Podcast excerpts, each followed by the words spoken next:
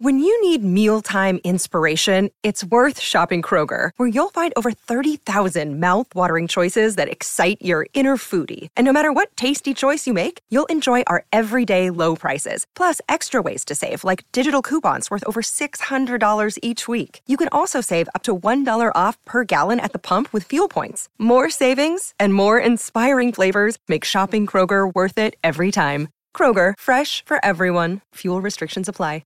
Another day is here, and you're ready for it. What to wear? Check. Breakfast, lunch, and dinner? Check. Planning for what's next and how to save for it? That's where Bank of America can help. For your financial to-dos, Bank of America has experts ready to help get you closer to your goals. Get started at one of our local financial centers or 24/7 in our mobile banking app. Find a location near you at bankofamerica.com/talktous. What would you like the power to do? Mobile banking requires downloading the app and is only available for select devices. Message and data rates may apply. Bank of America N.A., member FDIC.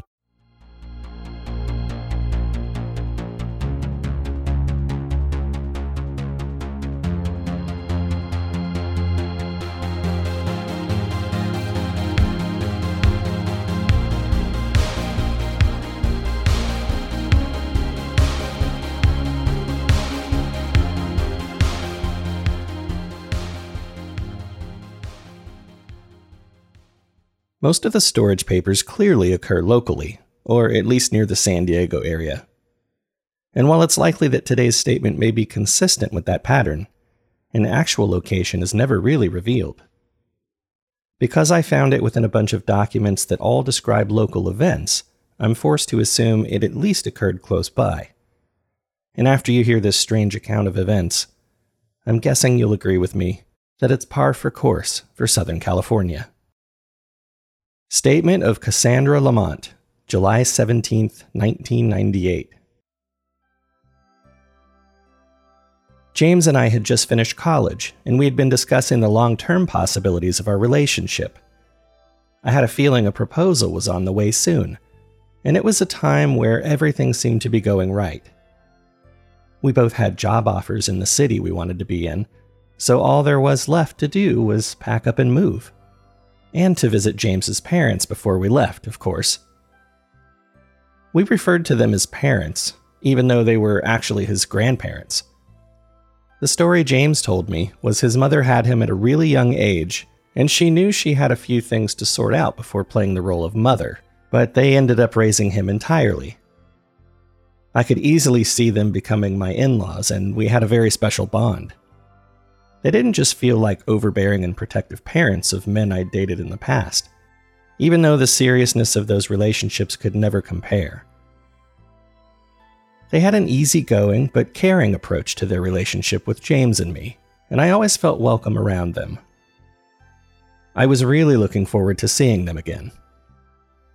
Tom and Eileen were their names, and they had just bought their dream retirement home right before our semester finals began. James was excited to see the place and had acquired the address, and it actually ended up being closer to us than the home where he grew up. We decided to head up the coast on a Friday afternoon so we could be there by sundown, and hopefully for supper. The drive was beautiful, with winding roads that placed you into thick trees with a canopy that let in very little light. And then you'd go around a bend in the road, and you'd see the ocean to the left. We witnessed a dazzling sunset before our final turn inland away from the coast. It was difficult to tell if it was getting dark out or if the trees absorbed most of the remaining sunlight when we drove into a dense fog bank. I had never seen fog that thick before. At times, it pulsated with a faint violet hue, noiseless, but with a rhythm just slightly slower than my heartbeat, which gave the impression that it was somehow alive. Visibility was so low that we had to slow down to what seemed like a walking pace for quite some time. This, of course, made the journey that much longer, and somewhere along the way, we lost cell phone reception. When we arrived at his parents' place, we could barely make out the location of the house by the light coming through the windows, and we really didn't appreciate what the outside of the house appeared like at night. We parked our car and got out to stretch our legs. We breathed in the air, which smelled like pine trees with a hint of campfire smell, that must have been burning in the distance. As we approached the porch, a dim orange light grew more vibrant as we got closer. When we knocked on the door, we became concerned initially because no one answered. After several attempts, James thought it would be best to walk around to the back of the house to see if there were any signs of them. As we approached the back of the house, we could see a large sliding glass door leading inside from a wooden deck, so we climbed the stairs that led to it. When we reached the top of the stairs, we were astonished to see Tom and Eileen standing shoulder to shoulder at the sliding glass door. Their eyes were open, and they resembled statues, motionless and expressionless. But they were watching our every move.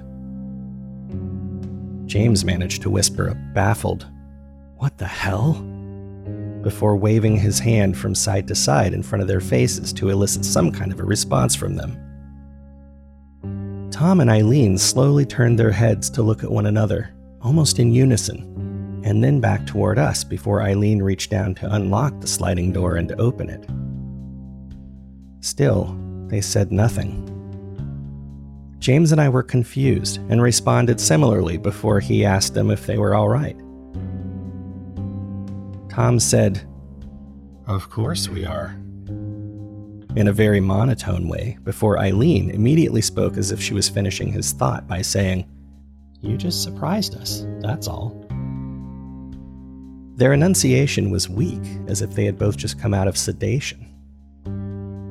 James started to tell them we had been knocking at the front door when they both turned around and walked further into the home. Failing to address James's comment, the sliding doorway left open behind them as an invitation to follow.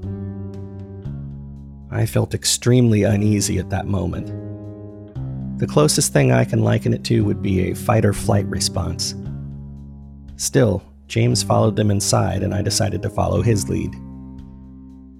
The inside of the home was unexpected. The interior appeared to be lived in, but I didn't recognize any of the furniture or decorations from their previous home. I saw cobwebs in the corner of the ceiling, and I placed my hands on one of the counters in the kitchen, a thick layer of dust clinging to my skin. Not only was a dirty house out of character for Tom and Eileen, but a gaze around the room told me no one had even touched anything in the house in a very long time, as the dust layer was undisturbed. But I shrugged it off, doing a good enough job convincing myself that they probably just didn't have enough time yet to get their home in order. They were in their 60s, after all, and likely were limited to the amount of physical activity they could do each day. When James asked if anyone was hungry, they said they already ate supper and there were no leftovers. It was only 6:30 p.m., and James made a joke about them turning into those people who go to the all-you-can-eat buffets around 4:30 every day, which didn't receive much of a response. I recalled they once had a somewhat cheesy sense of humor, with Tom always having a handful of new dad jokes to try out on me. James seemed to feel comfortable making a joke like that with them, but I wouldn't dare, given the odd behavior they were displaying. I wasn't very hungry anyways. In fact, I was feeling nauseous after eating a cheap microwavable burrito from one of the gas stations off the highway that afternoon. We decided to retrieve our bags from our car, and Eileen showed us to a room we could use for the night. Before she left the room to us, she forced an awkward smile that lingered too long, and informed us she and Tom had experienced a very long and exhausting day, and they were going to retire to their bedroom for the night. Then she closed the door, and we could hear her footsteps receding, but they sounded as if they were headed back to the living room instead of another bedroom. James and I remained in the room they provided for us that evening, and quietly discussed their peculiar behavior before falling asleep that night. One of the things we noticed was how noisy the wood floors were in the home, and in the morning, we discussed how neither of us recalled hearing his parents walk by our door to go to their own room before we fell asleep. The next morning, I awoke to find myself alone in our room. James left a note on my nightstand that said, "Went for coffee." I recalled his parents not having a coffee maker in their previous home, and I've been addicted to caffeine since late high school. It was just the little things like that gesture that allowed me to know James was a keeper. He regularly went out of his way to do things that I appreciate. These aren't grand gestures, but they're thoughtful and consistent, and just a small part of James's personality that had me longing for a proposal. I took a quick shower and got dressed, then decided I'd head out into the living room to say hello to his parents. To my surprise, I found myself alone in the house. Or at least I believed I was alone. His parents' bedroom door was closed, and I didn't hear any movement. It was after 10 a.m., and I knew they were early risers, so I figured they had perhaps gone with James to pick up coffee. I went to our bedroom to retrieve my laptop, figuring I'd browse my newsfeed before they returned, when I heard a knock at the door. Through the glass, I could see the blurred features of a middle-aged woman before I opened the door and greeted her. "Hello," the woman said rather cheerfully. "I hope I'm not visiting too early." She had in her hands a casserole dish with a sticky note on the top with baking instructions. I said, "Wow, thank you. Unfortunately, I'm not sure where everyone else is at the moment, but they should be back soon." The woman introduced herself, saying, "I'm Claire from down the road. I know you arrived last night, but we didn't want to bother you. My husband and I have been the only residents on this old road for a couple of years now, so it's exciting to have someone finally moving in. We didn't realize the house was even sold. When did you move in?" She seemed incredibly friendly, but she seemed a bit confused after I said, "Oh, we're just visiting my boyfriend's parents who recently moved in, Tom and Eileen, but you've probably already met them." Claire grew a scowl on her face and said, "No, you're the first people we've seen in quite a long time. You see, we have a security camera overlooking our driveway, and we always get a little text notification whenever a car comes in the driveway. Most of the time, if a car passes on the road, the darn thing is so sensitive, we're alerted when that happens too. You've been the only car to go by in months." I faked a casual laugh and thanked her for the food, then told her I'd return the dish when we were finished with it. She said she had only prepared enough food for two, and that she would return later with more food so everyone could have a full belly before bedtime. I couldn't help but feel like she was using the friendly neighbor routine to be nosy and gather info, but I couldn't say which she prioritized, and I was honestly very thankful for the food. After I closed the door, I went to the kitchen window and watched her walk away. She took a moment to glance back at the house and had a confused look on her face before turning and leaving. It was dark in the house, so I was confident she couldn't see me observing from near the window. As I picked up my cell phone to call James, I heard his car pull up in the gravel driveway. He carried with him two scones and a large black coffee for me. He said he saw someone walking away from the house, and I explained the odd conversation that had just occurred before asking where his parents were. He told me he hadn't seen them that morning. When I informed him that I hadn't seen or heard them either, this caused him to be concerned, and he decided to knock on their bedroom door. I waited anxiously down the hall near our bedroom's entrance. He knocked and called out, but no one answered. I don't know why my attention was drawn to it at the moment, but through the doorway to our bedroom, I could see out the window to the backyard, and I noticed an old shed that was overgrown and dilapidated. Turning my attention back to James, he had slowly opened the door and peered inside his parents' bedroom. He looked at me and said, "They're not in here." He recalled they'd been going on daily morning walks in their retirement. It was new for them just before he moved out, and he just figured that's what happened. So we decided to just wait and distract ourselves by playing a card game. The hours passed and we began to worry. James tried making some phone calls, but the reception wasn't allowing him to. There was also no landline service. Just after sunset, we were getting ready to leave the house to go looking for them. When we opened the front door to leave, they were there, standing in the dark. Tom and Elaine stood on the porch outside the home, standing still like we'd seen them the previous evening. James switched on the porch light to get a better view of them. He said, "My God, where have you been? We've been trying to figure out where you were since this morning." Tom and Elaine looked at one another synchronously, and then back at us before Tom said, "We were feeling like going for a walk," followed by Elaine finishing his sentence. "And we just got lost along the way." We all stood in awkward silence for a moment, and when James opened his mouth to ask another question, Tom and Elaine began walking through the door and bumped between us to get inside the house. This seemed odd and rude, but they didn't say anything as they passed and continued walking until they reached the rear sliding door. And there they stood, side by side, with their backs facing us, looking out over their backyard. I tried interacting with them and let them know about the neighbor, Claire, who had brought a casserole for us to eat, then offered to throw it in the oven. Tom said, "Oh, we're not hungry, dear," immediately followed by Eileen saying, "But go ahead and heat it up for yourselves." James and I looked at one another, confused by their behavior. I decided I would put the casserole in the oven and set a timer for 30 minutes, then motioned for James to follow me into our room. We discussed how odd his parents' behavior had been and what could potentially be going on with them. They didn't seem to present with symptoms of dementia, and we couldn't identify anything physically wrong with them. We agreed they weren't acting like themselves.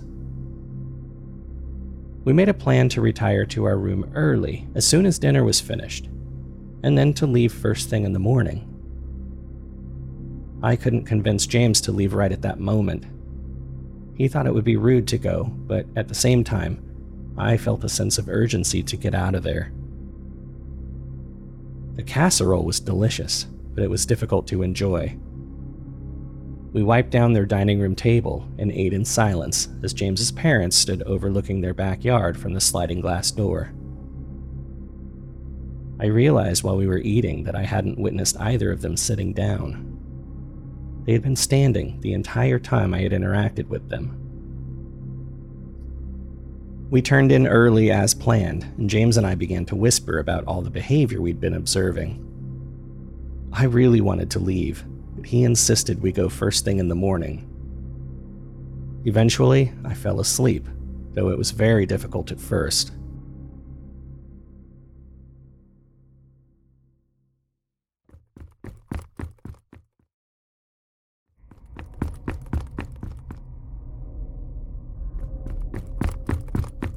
Then in the middle of the night, I was awoken by the sound of shoes running on the hardwood floors outside of our bedroom. I jolted up and looked at James, who had done the same thing. The running would begin at the living room end of the house and go down the hall, past our bedroom door, and end in front of his parents' room at the other end of the house. Then it would stop for a moment and resume again in the opposite direction. In all the time I had known James and his parents, I had never seen them run. James looked at me with a panic in his eyes and whispered, "What the hell is going on?"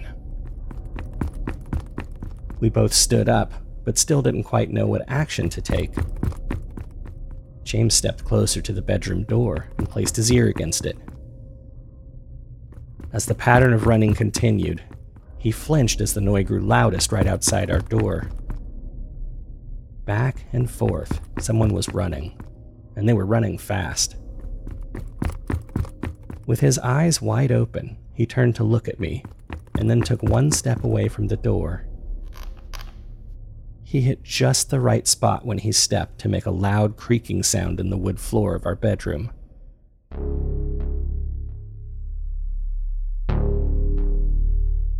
That's when the running stopped. Slow footsteps could be heard approaching, and the shadows of 2 feet could be seen in the space underneath the door. Whoever was doing the running stood still, facing our door. They didn't knock or speak. They just stood there while James and I were paralyzed in fear. As I was looking at James, his gaze fixated over my shoulder, and his eyes grew wider.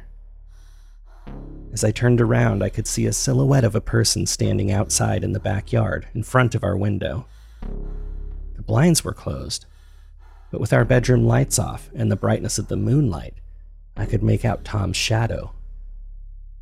He was swaying from side to side without taking steps, but in a rhythmic motion that seemed unnatural.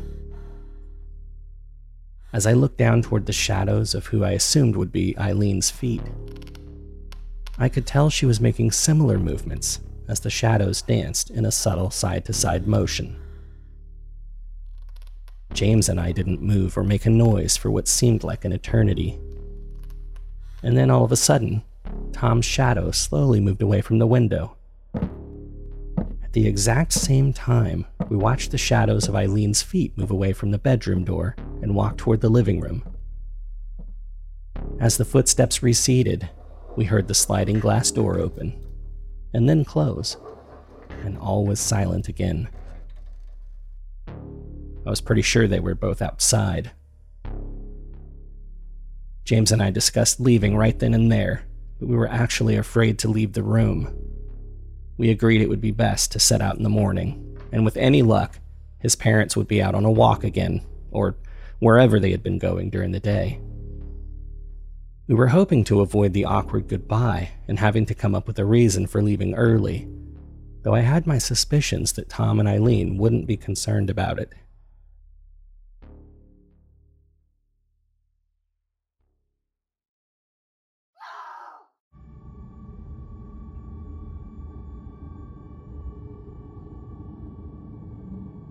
I had drifted to sleep and sprung awake just after 3 a.m. thinking I heard a woman scream. As my eyes tried to focus, I looked over at James, who was sound asleep. I thought perhaps I had been having a nightmare. Still, I sat up in bed and decided I wanted to look out at the backyard. I made an effort to slowly split the blinds just enough for me to peer out and get a glance. As I scanned back and forth, I didn't see anyone at all, but then my eyes were drawn to the far right. I could have sworn I saw one of the doors to the shed being pulled shut from inside. I blinked and then stared for a few moments, and then considered my eyes maybe had been deceiving me or that I was still possibly dreaming. So I lay down and went back to sleep. When I woke up, it was just after 6 a.m., and James was already awake and packing our belongings. He had been sticking to the plan. We weren't going to shower or brush our teeth. We were just going to pack our stuff and leave as soon as there was enough light to see the road.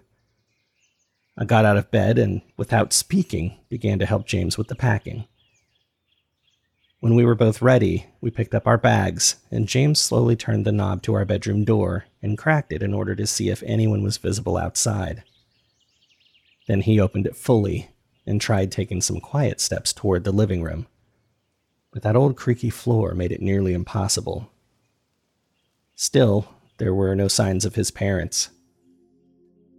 We managed to get outside of the house and loaded our car, and began driving down the long dirt road leading to the main highway. As we neared the only other house on that road, Claire's house, a middle-aged man stood out in the road and waved us down. James stopped the car and got out, then I followed. The man was distraught and had been crying. He was rambling, saying incomplete sentences with phrases like, "Where could she be?" and "I just don't know what happened." James tried to calm him down and asked him what was going on. The man said, "My wife. She never came home last night. I need to find her." James started asking what she looked like. He was describing Claire. That's when I said, "Oh, yes, I saw her yesterday afternoon. She brought us a casserole." The man looked at me angrily and said, "What the hell happened to her? She never came home." He started aggressively walking around to my side of the car, and I decided to get in the car and lock my door. James grabbed the man by his shirt from behind and said, She left, sir. She gave us some food and left. The man's face got beet red as he turned toward James and pulled a long hunting knife from his pocket. He held it up to James's face and then grabbed the front of his shirt so he couldn't walk away and said, "But she went back." I got out of the car and pleaded with the man. I told him, "Yes, she was going to come back and bring us more food, but she never did. Please let him go." The man began looking around in contemplation and said, "Why would she bring more food?" I explained. James's parents lived there and she thought we needed more. Then the man placed the tip of his knife so it was touching James's throat, then let go of his shirt with his other hand and reached into James's back pocket to pull out his wallet. After pulling out his driver's license, he tapped the dull side of his knife against James's cheek and said, "James Monroe, I'm going to hold on to this for now. I suggest you stay close by until I'm ready to give it back to you." James, holding both of his hands up, said, "Okay, keep it." The man put his knife away and tapped James on the forehead with his driver's license. Then he walked up the road toward Tom and Eileen's house. We decided to leave at that point, and we weren't planning on going back. A couple hours of driving later, we had discussed what had happened and theories about what could be going on with James's parents when James received a phone call on his cell. Caller ID said it was Tom. I could hear Tom's voice in their entire conversation, which was confusing to say the least. Tom had been asking where we were and that they were expecting us, but hadn't heard from us and were getting worried.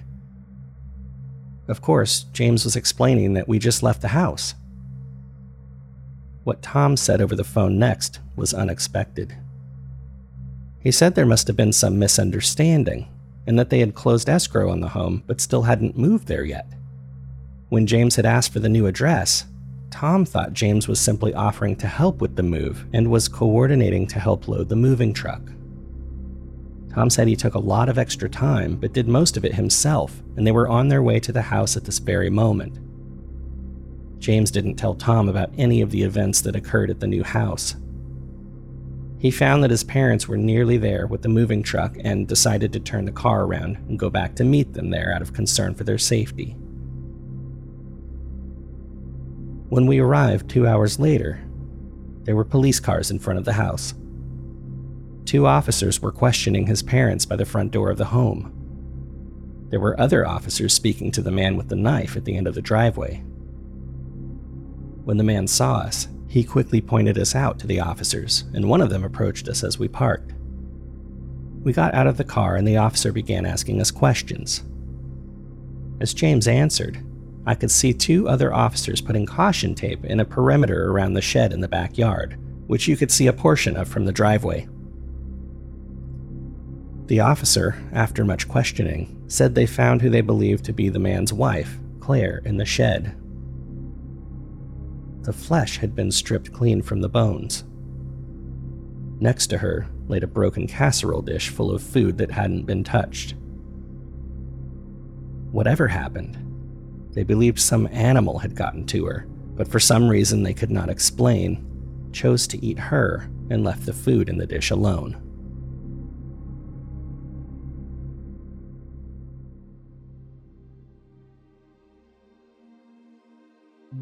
Feels good to get back in the swing of things with these bonus episodes, although I have to admit, Anderson taking the reins for a while has provided me with a much-needed break and the ability to focus on other things like finding Chris. It's only in moments like these where I've run into a dead end that I need a distraction for the moment to clear my head. And who knows? Maybe something in the papers will help to give me some clues to help find him. I just want to say thank you for your continued support of the show and for your patience as I focus on trying to figure things out. Thank you, and stay safe out there.